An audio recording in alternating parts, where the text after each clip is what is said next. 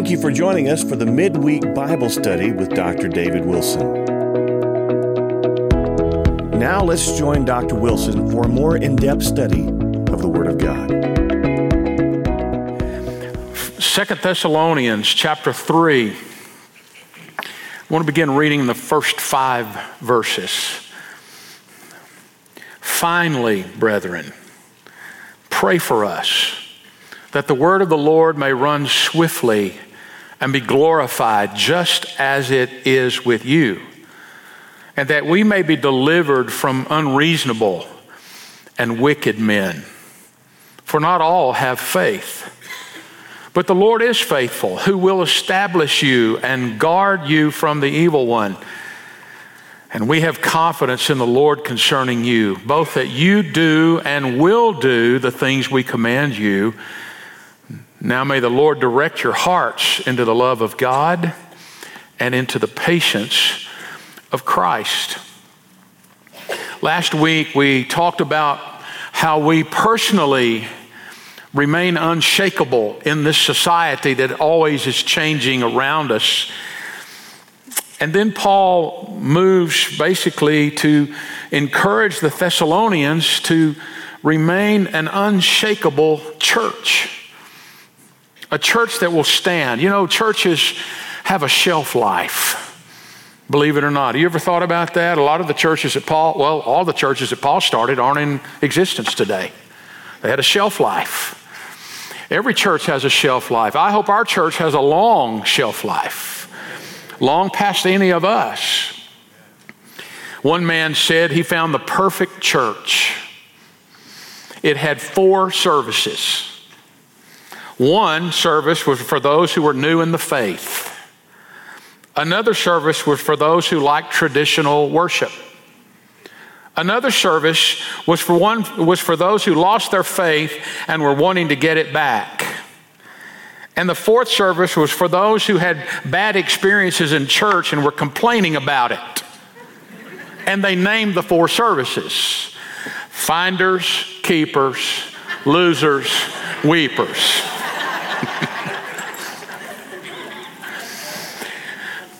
How can we remain an unshakable church? What I mean by that is a church that will persevere, not compromise, remain steadfast no matter what happens.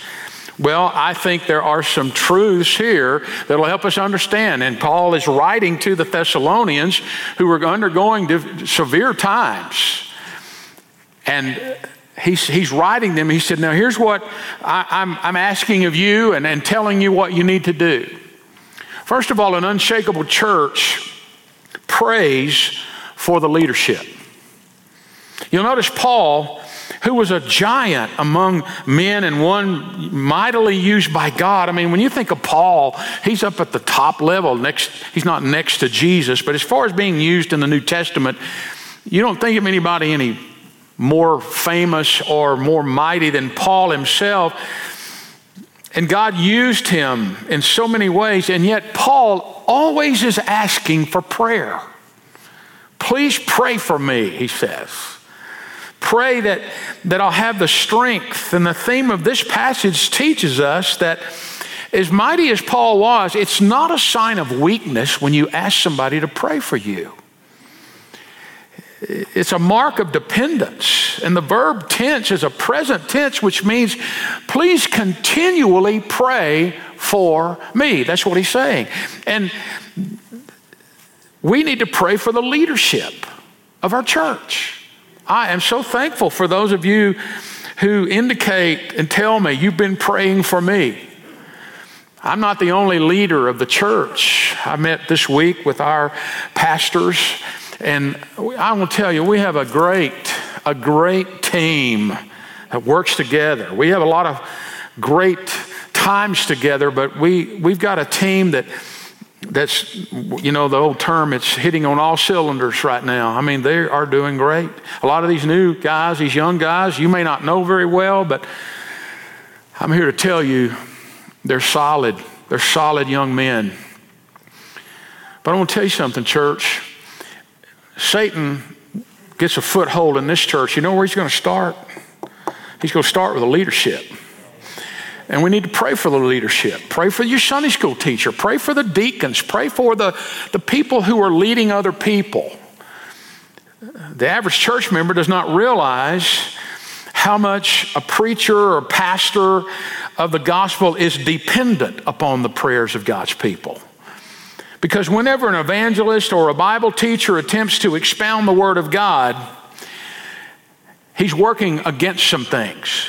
First of all, he's contending against the possible failure of those to hear what he's trying to say. And he's also contending against the unseen powers of darkness. He's engaging in a spiritual war. All the powers of hell are against him. There's a battle going on spiritually. I, I see some former pastors in here, several retired pastors, retarded pastors now. Just kidding. I can tell you, they would probably stand and say that you don't sleep very well on Saturday night. And I don't think that's by accident. I think the more tired he can make you on Sunday, the, the more less effective. So you wake up for, and weird things happen on Saturday night sometime. But he said, pray, pray for the leadership, pray for them. And there's a couple of things in specific to pray for. He said, first, pray for the proclamation of God's word, that the word of the Lord may run swiftly. There's an article by it was actually in a book by Stephen Olford, but it was a, um, an article written by Roger Johnson entitled The Value of Expository Preaching and Teaching. And he said, all too often, the biblical passage read to the congregation resembles the national anthem played at a sporting event. It gets things started, but it's not referred to again during the lesson. And the authority behind preaching resides not in the preacher, but in the biblical text. There's an old, there was an old English magazine that carried a strong article on preaching the word. I want to read it to you. It's just it's a paragraph. It said, It is the word of God that effects good results in an assembly, not the voice of the preacher, nor his manner, nor his magnetism, nor his learning, nor his skill in argumentation, but the word of the Lord makes men feel like doing the will of God. A discourse made up of history, poetry, philosophy, and science, adorned by elegant quotations from classic authors, may be a remarkable address, but it is not a gospel sermon. It may do some good, but it is not the power of God unto salvation. When a minister announces a text of Scripture at the beginning of his discourse for the sake of form or appearance, and then proceeds to address the people on secular subjects, never again referring to his text and making no further use of the Bible, he is certainly not preaching the Word. It's the Word of God that awakens the sinner and shows him the way of salvation. It is the Word of God that converts the soul of the penitent, edifies and sanctifies the believer, and builds up the church. It is like a rain which comes down from heaven, waters the earth, and causes it to bring forth seed for the sower and bread for the eater. So is the word of God. It shall not return unto him void, but it accomplishes that which he pleases and prospers in the things that where thereto he sent it. Preach the word, preach it in season and out of season. There seems to be a tendency, now I don't, you know, for some reason, I don't visit other churches. I just want y'all to know that. But I hear people telling me that that they go to churches and the Word of God is not being proclaimed. And that's just hard for me to understand. Uh, and there seems to be a tendency today with people trying to be creative to the point that they come up with series that will they think will attract people, but they don't ever come to the Word of God. I, I want to tell you, Jesus attracts people, and so does His Word. And so I'm not smart enough to do that other stuff. All I know to do is just to say, this is what the Word of God says. Let's look at it together. But, but he, he said the proclamation of God's Word, he mentions two other things about it. He says, first of all, that it may run. You'll notice in verse 1 that the word of God, that the word of the Lord may run swiftly. The language is, is really interesting. It, it, it, means to pray that God's word will keep running ahead. The word for run is the word treko, which we get our word trek. Uh, we're cheering for God's word to win and to be crowned as a champion. We, it's the present tense, which means we're praying that God's word will continue to progress swiftly. It will continue to run. It will continue to go out here because the word of God is what changes lives. Without the word of God, the hearts of men and women won't be changed. We get a glimpse of Paul's confidence here. We get a glimpse that his confidence is in God and in his precious, precious word. In fact, he's, you know, if you think about it, Paul spent a lot of his ministry in prison. And he discovered that God's word could not be kept behind bars. You can keep him in prison, but you can't keep God's word in prison. In fact, 2 Timothy 8 9 says, This is my gospel for which I am suffering, even to the point of being chained like a criminal. But God's word is not chained. And those of you who like to jog, are you still like to jog? Here's a, here's a beautiful word picture. It, the message of the gospel he wants to go from city to city, from house to house, from one heart to another. His desires for the gospel to have a free course to go to the hearts of hurting people. Our prayer ought to be Lord, let your word run through Lubbock. Lord, let your word run through the high schools. Let it run through the colleges. Turn your word loose. Let it leave Southcrest and go to the ends of the earth. And we're seeing God do some things like that. Only God can do that. And just as we think about how God's word is spread around the world, think about how it started after Jesus' resurrection. Were 11 disciples. Next thing you know, there's 120 gathered in the upper or in the room where the Holy Spirit came the day of Pentecost. There were 3,000 added to the church on the first day. And next thing you know, another 5,000, and God's word just spreads, and people's lives are changed. Changed. We sometimes hear about the spread of Islam.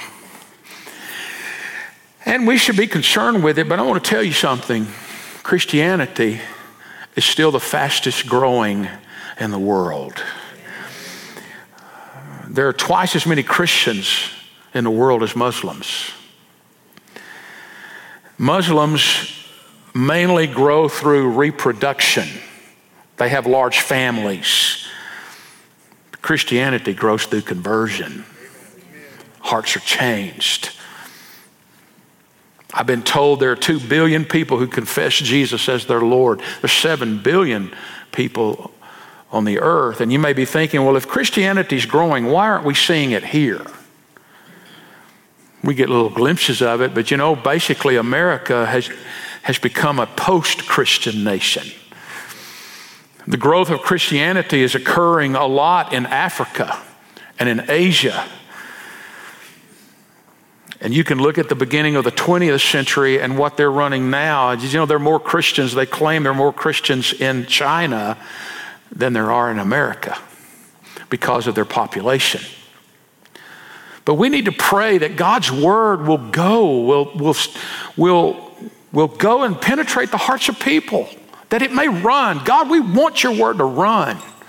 God's given us a lot of opportunities here through the technology we have and the television and, and the, the fact that it's being broadcast. God's word is going out a lot of places. But Paul also said, I, not only will it run swiftly, but it will be recognized. It will be glorified just as it is with you. The message will continue. The verb here means to honor, to praise, to magnify. The idea is that God's message in Himself will be honored among the people as they recognize what God's Word is and who God is. They recognize it as God's Word. But you know, today, God's word's not honored among some people. The focus here is on the message rather than the messenger. Paul said, Don't focus on me. You focus. I want the word of the Lord to run swiftly and it for it to be recognized and God glorified. And the, and the Thessalonians were an example. If you've got a, your Bible, go back to chapter, go back to First Thessalonians, which is just a couple of pages, and look at chapter 1, verse 5.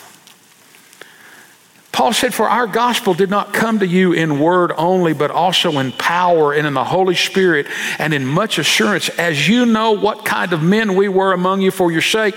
And you became followers of us and of the Lord, having received the word in much affliction with joy of the Holy Spirit. And then verse 8, For from you the word of the Lord has sounded forth not only in Macedonia and Achaia, but also in every place. Your faith toward God has gone out so that we don't need to say anything.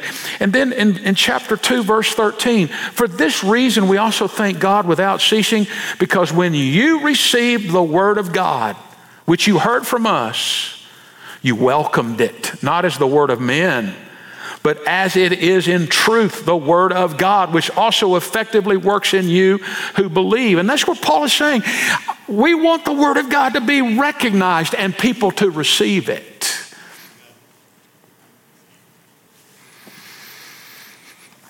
It's the kind of response Paul was praying that he and his team wanted to see wherever the gospel was proclaimed. I read something today that after a very long and boring sermon, the congregation sort of filed out of the church, not saying a word to the preacher. He preached a long time. Towards the end of the line was a thoughtful lady who always commented on the sermons, and she said, Pastor, today your sermon reminded me of the peace and love of God. And he was thrilled. He said, Ma'am, no one's ever said anything like that about my preaching. Tell me why you say that. And she said, Because it endured forever. but did you know, even if you've got a long winded preacher, the Word of God can penetrate the hearts of people.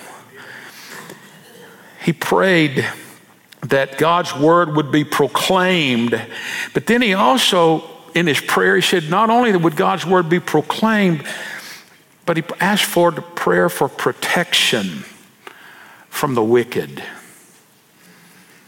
Pray that we may be delivered from unreasonable and wicked people, for not all have faith.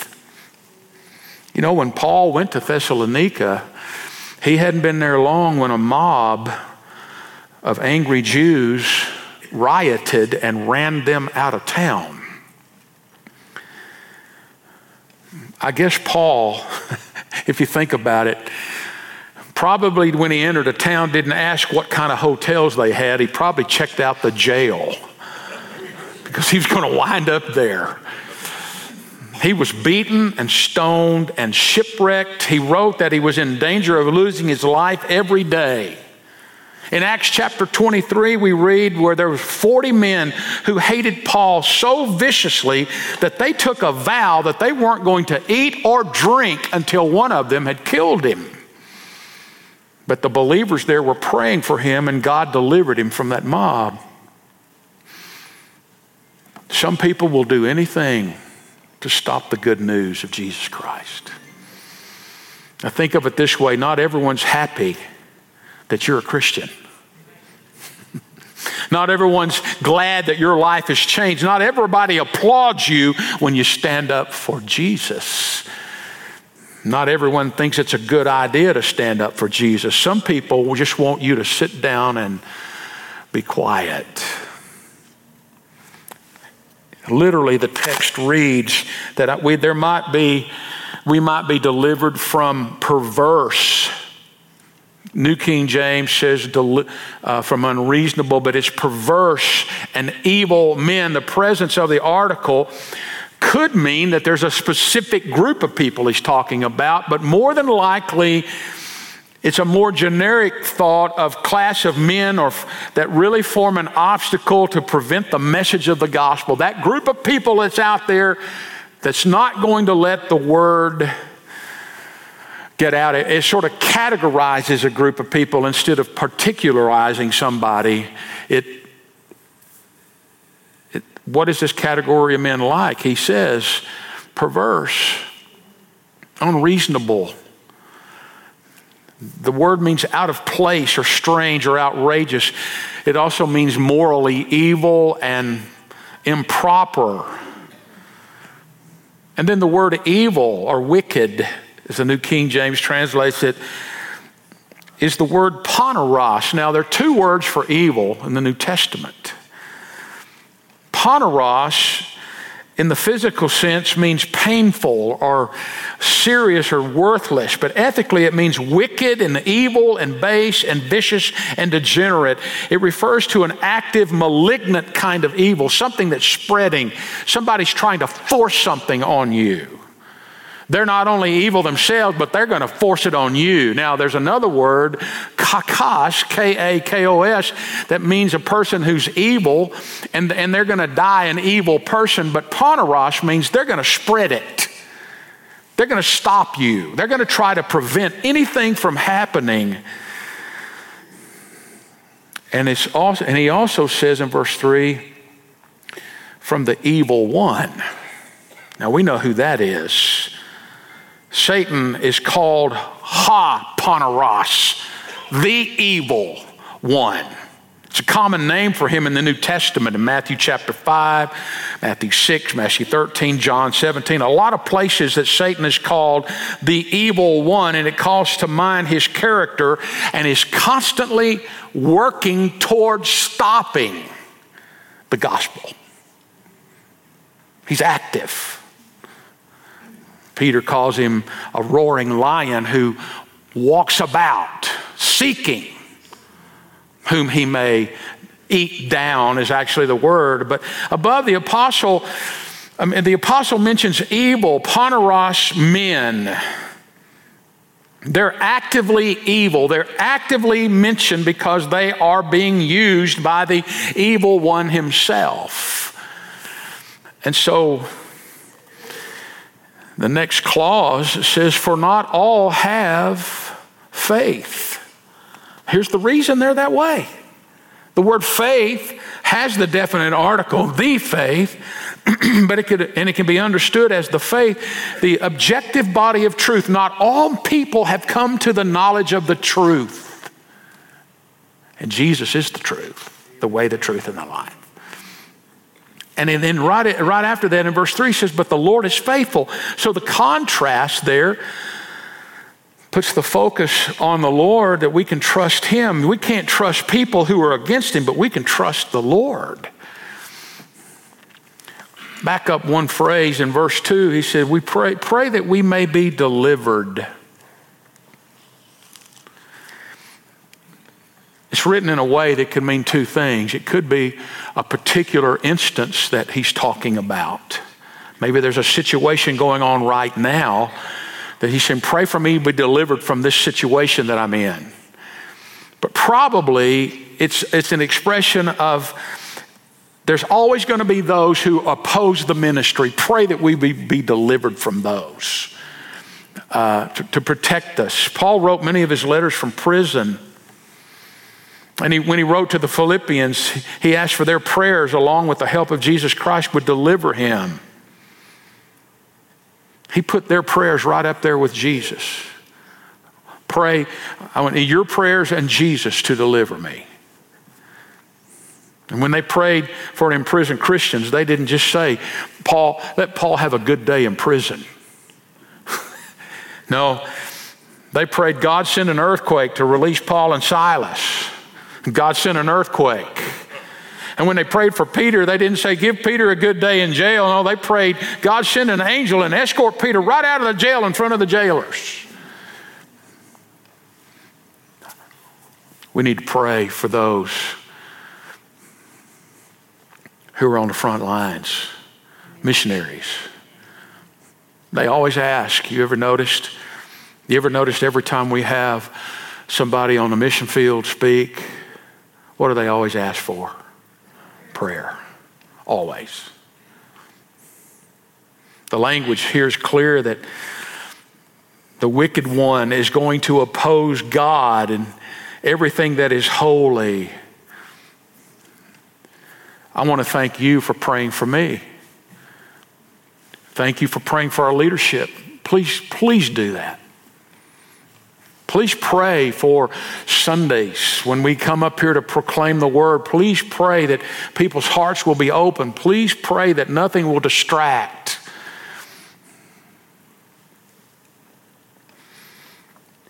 So, the first thing Paul asked them to pray for is for the proclamation, pray, pray for the leadership, and specifically for the proclaiming of God's word and for protection. But then, if you look down in verse 3, an unshakable church not only prays for the leadership, but they're going to persevere in the Lord. Verse 3 says, But the Lord who is faithful,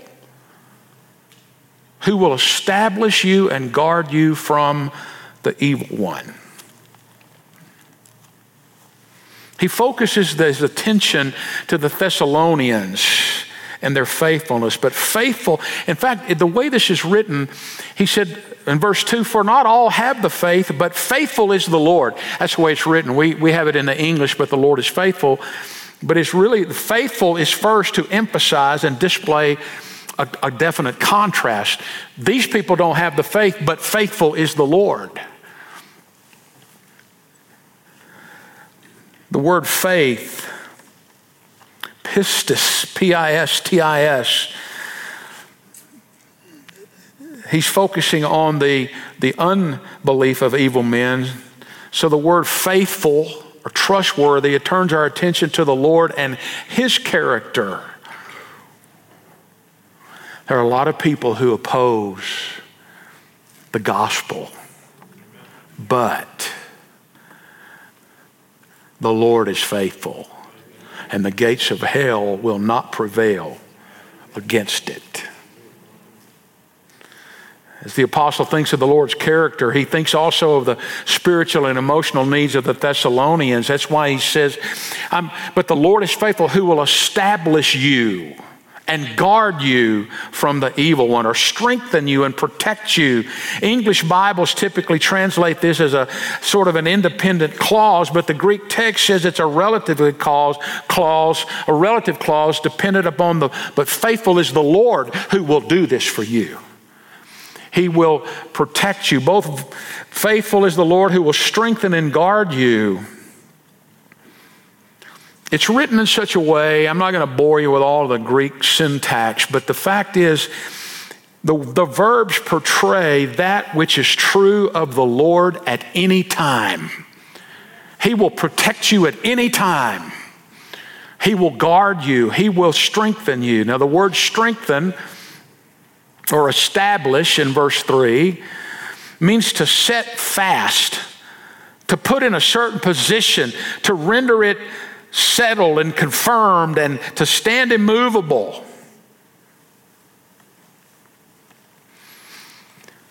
One writer of verse put it this way Today, Lord, I have an unshakable conviction, a positive, resolute assurance that when you have spoken, it is unalterably true but today, Lord, my sick body feels stronger and the stomping pain quietly subsides. Tomorrow and then tomorrow, if I must struggle again with aching exhaustion and twisting pain until I'm breathing, until I am utterly spent, until fear eclipses the last vestige of hope, then, Lord, then grant me the enabling grace to believe without feeling, to know without seeing, to clasp your invisible hand and wait with invincible trust for the morning. And the word protect means to guard or to defend. It, it, naturally suggests the presence of some form of danger. And that danger would be the evil one. We, if only we could see the invisible forces at work, we'd probably be horrified. We probably have no, well, we don't. We don't have any idea how many times God has protected us and we didn't even know it. I have a feeling one of these days we're going to get to heaven, there's going to be some beat up angels. And they're going to say, Man, are we glad you're finally here? I don't know what they did for us, but, but there's no telling how many ways that God has already protected us. You see, an unshakable truth, an unshakable church is going to persevere in the Lord. It's not dependent on who the pastor is, it perseveres in the Lord. It's not dependent on the style of worship, it perseveres in the Lord. We are going to have different opinions. You put two Baptists in a room, you got three opinions. but, but you persevere in the Lord. The Lord who is faithful will establish you and guard you from the evil one. And then verse 4 says, An unshakable church participates in the truth. And we have confidence in the Lord concerning you, both that you do and will do the things we command you having mentioned the Lord's faithfulness in verse uh, 3, verse 4, Paul expresses the confidence that they're going to do the things that the missionary team had commanded them and continue in the apostolic teaching. You're going to continue in the Word of God as you've been taught what you have right now. You're going to stand on the truth in the Lord. But the key to that confidence is seen in the words we have confidence in the Lord concerning you. We're confident in the Lord about you. Their confidence was rooted in Him, that they would participate in the truth. Folks, a church, a, body, a church is a body of believers. It's not this building. After a while, the church will go home to our, to our respective homes. Building will still be here. But the church comes in when you come in. But a church, a group of people that does not stand for the truth is not a church. It's just not. I guess I'm a pretty simple minded man when it comes to the Word of God because when, when the Word of God says it,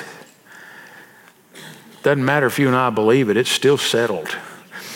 And it's the truth, and we stand on the truth. I'm so thankful that this church participates in the truth. Teachers in Sunday school teach the truth. In fact, I, want to I want to tell you, I, some of us have been here a long time. I'm not going to point out any names or people, but but some of us have been here a long time. I've been here almost 30 years. And we can take a lot for granted. But you, you want some exciting times, talk to new members because they come in with fresh eyes and they see things that you and I take for granted. I hear things like, we're so glad to be placed where they hold a high view of Scripture, Amen. where they lift up Jesus. Well, we just think everybody does that. but, but evidently, everybody doesn't do that.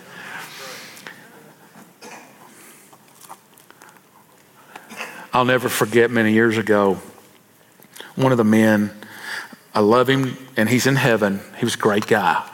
He was in, you know, he came to me one time and he said, Pastor, it was a particular subject. It wasn't, it wasn't a major doctrinal thing, but it had to do with some methodology. And he, and he said, um, Pastor, you're, you're teaching from the Word of God that we ought to do it this way. But, but we haven't been doing it that way. And I asked him, I said, Well, what do you want us to do? He said, Well, we need to do it like the Bible says, but I'm just telling you, we had never done it that way. I wish he was still here. There's a fourth thing, and don't miss verse 5. Now may the Lord direct your hearts into the love of God and into the patience of Christ. An unshakable church that's going to stand in a community is going to keep on progressing in God's love and Christ's endurance. The verb, may the Lord direct your hearts. It means to make straight, to direct, to lead. Now, believe it or not, there's a mood called an optative mood in the Greek, which means a strong desire, which they expressed in the Lord. If you look back in 1 Thessalonians chapter 3, verse 11, the same word is there. Now may our God and Father Himself direct our way to you. In other words, Paul's saying, We've been run out of town. But we're hoping and we're praying, and our strong desire is that we come back to you. Same word is here. Now may the Lord direct your hearts. And Paul is using this that God might undoubtedly remove any obstacles opening the doors that they return in chapter uh, 3 of, of 1 Thessalonians. But here he puts the word heart in there, which implies the whole person. May God direct your mind, emotions, and will. Your, it could be a simple pronoun here. May God direct you. He wants the Lord to lead them in the love of God and the endurance of Christ. What in the world does that mean? Well, actually, that phrase, may the Lord direct your hearts into the love of God could mean one of three things. And you know what? I believe it means all three of them. First, it, it, could mean that they might be led more deeply into their love for God. That would be an objective genitive. And the second thing is that they might be led to apprehend more and more the love of God has for them. That would be a subjective genitive. It's a genitive, we're just not sure exactly which one it is. And then there's a third meaning that they might experience God's love for each other as God has loved them. For example, 1 John 4 7 mentions that, and that would be an attributive genitive, which y'all don't care about all that, but I think it means all three.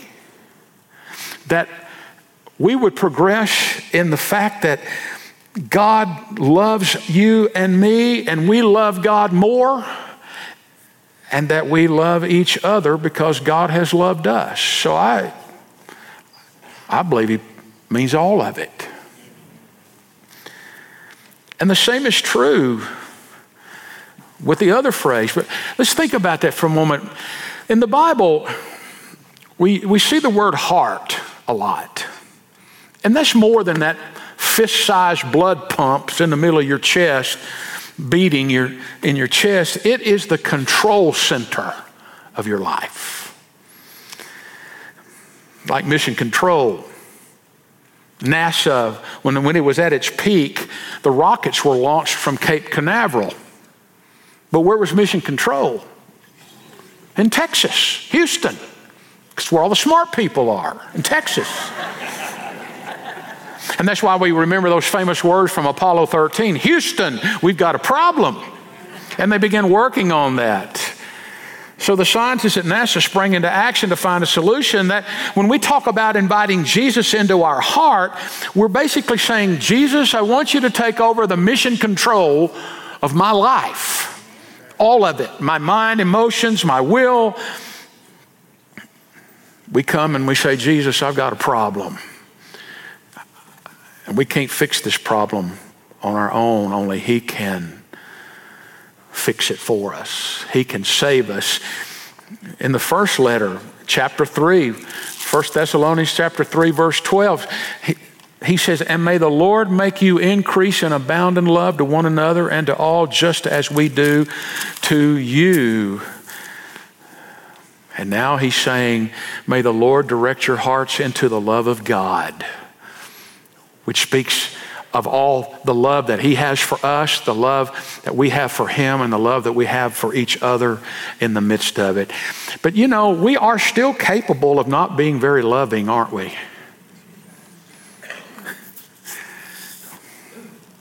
I read of a lady who was checking out at the grocery store and As she opened her purse, pulled out her wallet, the cashier noticed she had a TV remote control in her purse.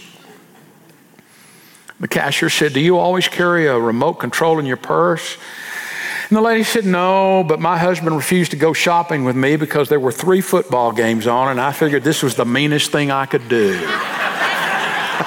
you know, we're all capable of doing things like that. And so we're praying that God, our love would grow more and more toward one another. A heart that's full of love does not ask, What is the meanest thing I can do? It always says, What's the kindest thing I can do? Your heart can overflow with God's love if it's filled to the brim with His love. Sometimes we can be used to intercede with, with two believers who seem to be estranged from one another. It doesn't mean we can always fix it, but we can still be kind and loving and pray that their hearts will overflow for one another again. But then he also says, May the Lord direct your hearts into the patience or perseverance, endurance of Christ. The, the word endurance or patience or fortitude, it's a prayer that they might wait patiently for the coming of the Savior, as the King James translates it or that they might have the kind of endurance that Christ gives, an endurance that comes from a relationship with Him, or that they might experience the kind of endurance that belongs to Christ and what's demonstrated by His suffering. I think it means all three of them.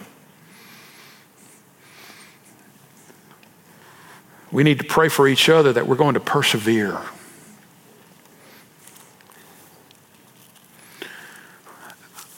I want to finish well. I do.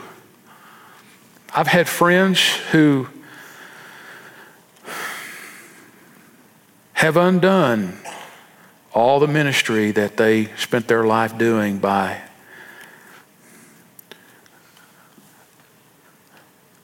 doing stupid things at the end.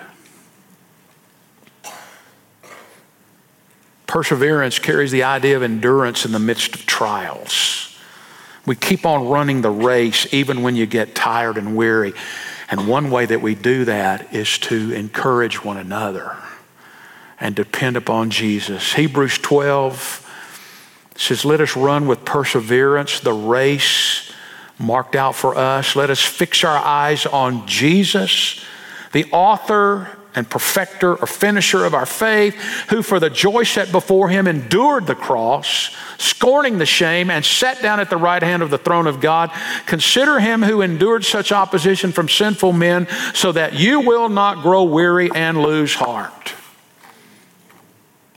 You ever feel like quitting? Yeah.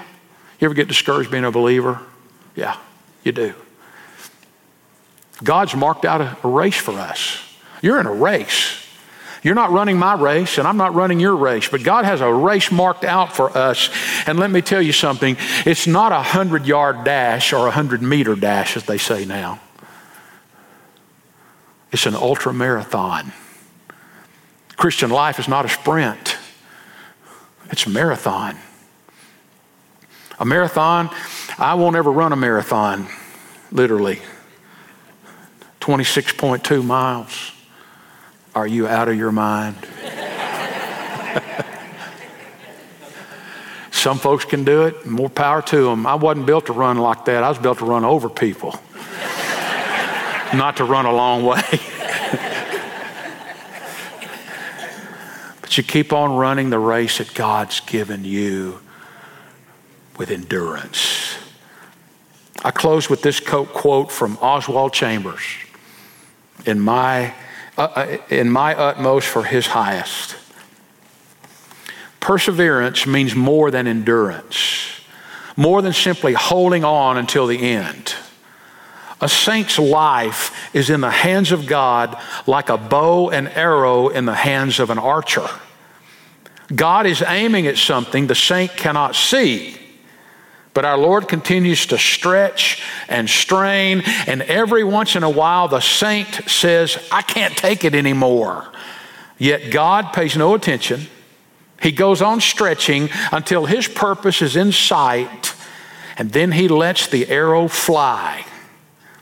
Entrust yourself to God's hands Is there something in your life for which you need perseverance right now?